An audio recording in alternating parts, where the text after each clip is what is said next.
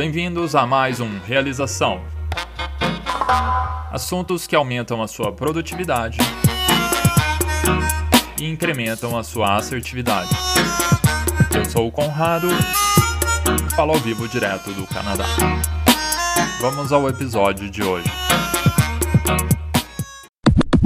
Queridos ouvintes do Realização, prazer estar aqui falando com vocês mais uma vez. No episódio de hoje nós vamos falar sobre como quebrar a banca.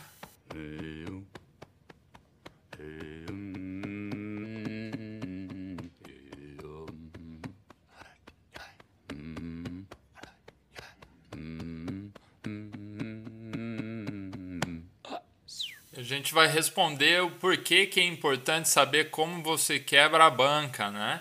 Se você já jogou roleta na sua vida, saiba você que existe uma forma de você vencer o cassino. E se você joga blackjack no cassino também, saiba você que tem duas formas de você vencer no blackjack. E se você aposta em cavalos, também aqui a gente dá palpite e, e traz conhecimento aí para você também. Muita gente me pergunta e às vezes pode parecer que não, mas o que a gente fala aqui tem tudo a ver aí com realização, você aumentar a sua assertividade e a sua produtividade, aumentando aí a sua realização, a sua performance e, e as suas conquistas, né?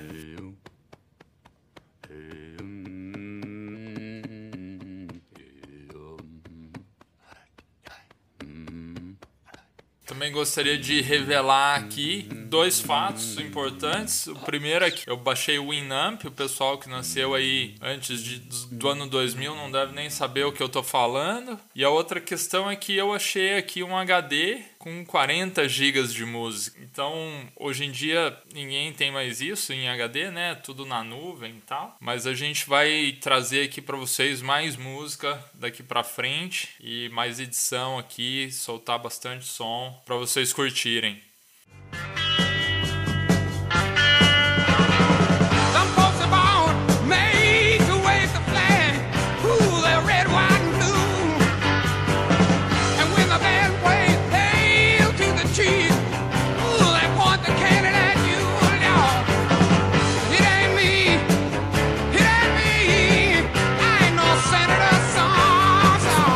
Relação à roleta do cassino, a forma de você ganhar é você sempre fazer o double down. Se você perder, toda vez que você perder, você dobra o valor da sua aposta, mas você mantém aquela mesma aposta. Você está apostando no vermelho, continua no vermelho. Se você está na coluna, continua na coluna. E aí sempre dobrando e você vai ver que a hora que você ganhar, você, você vai ter um lucro. Pode confiar em mim. No Blackjack, você pode usar o Google aí, vai lá, faz o seu dever de casa. Eu acho legal que aqui também eu não, não referencio muitas coisas, eu dou a dica e aí o cara tem que ir fazer o dever de casa. O cara quer vencer a banca, mas não quer fazer o dever de casa. Are you finished, Mr. Slade? No, I'm just getting warmed up. Com relação à corrida dos cavalos, aí o meu. O palpite é o seguinte: cavalo que tá com uma mancha branca perto do, da onde a pata encontra o, o, peito, é cavalo que, que tá suado já e tá meio cansado, entendeu? Os caras, sabão começa a aparecer, se o cavalo já tá aquecendo e tal, você começa a ver ali que ele já tá meio cansado. Cavalo que corre com a língua amarrada também é sempre bom. E aí, com relação a vencer a banca,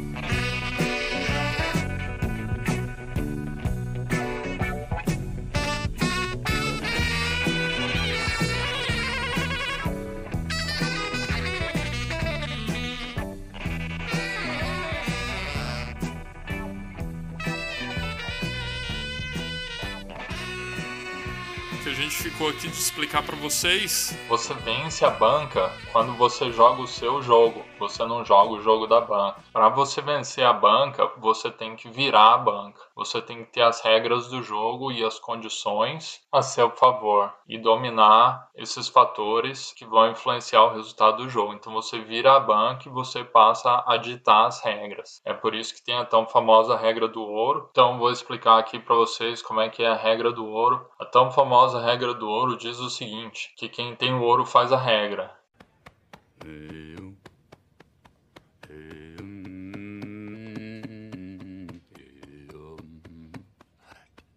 Então você virou o jogo a seu favor, você quebrou a banca, venceu a banca ou virou a banca. E um bom exemplo disso é o cavalo secretariar, dica de filme para vocês. E a moral da história do filme é que esse cavalo, quando ele ia para corrida, ele corria a corrida dele, ele tipo nem nem olhava para os lados, ele só queria saber de correr. Como a gente já falou em aposta de corrida de cavalo aqui, o Secretariat ele foi um cavalo que venceu a Tríplice Coroa. Tem um filme sobre ele e ele venceu de distância muito longa. Pessoal, se vocês gos- gostaram do episódio, dá um joinha, manda um comentário, compartilha. Fiquem com Deus. Um abraço.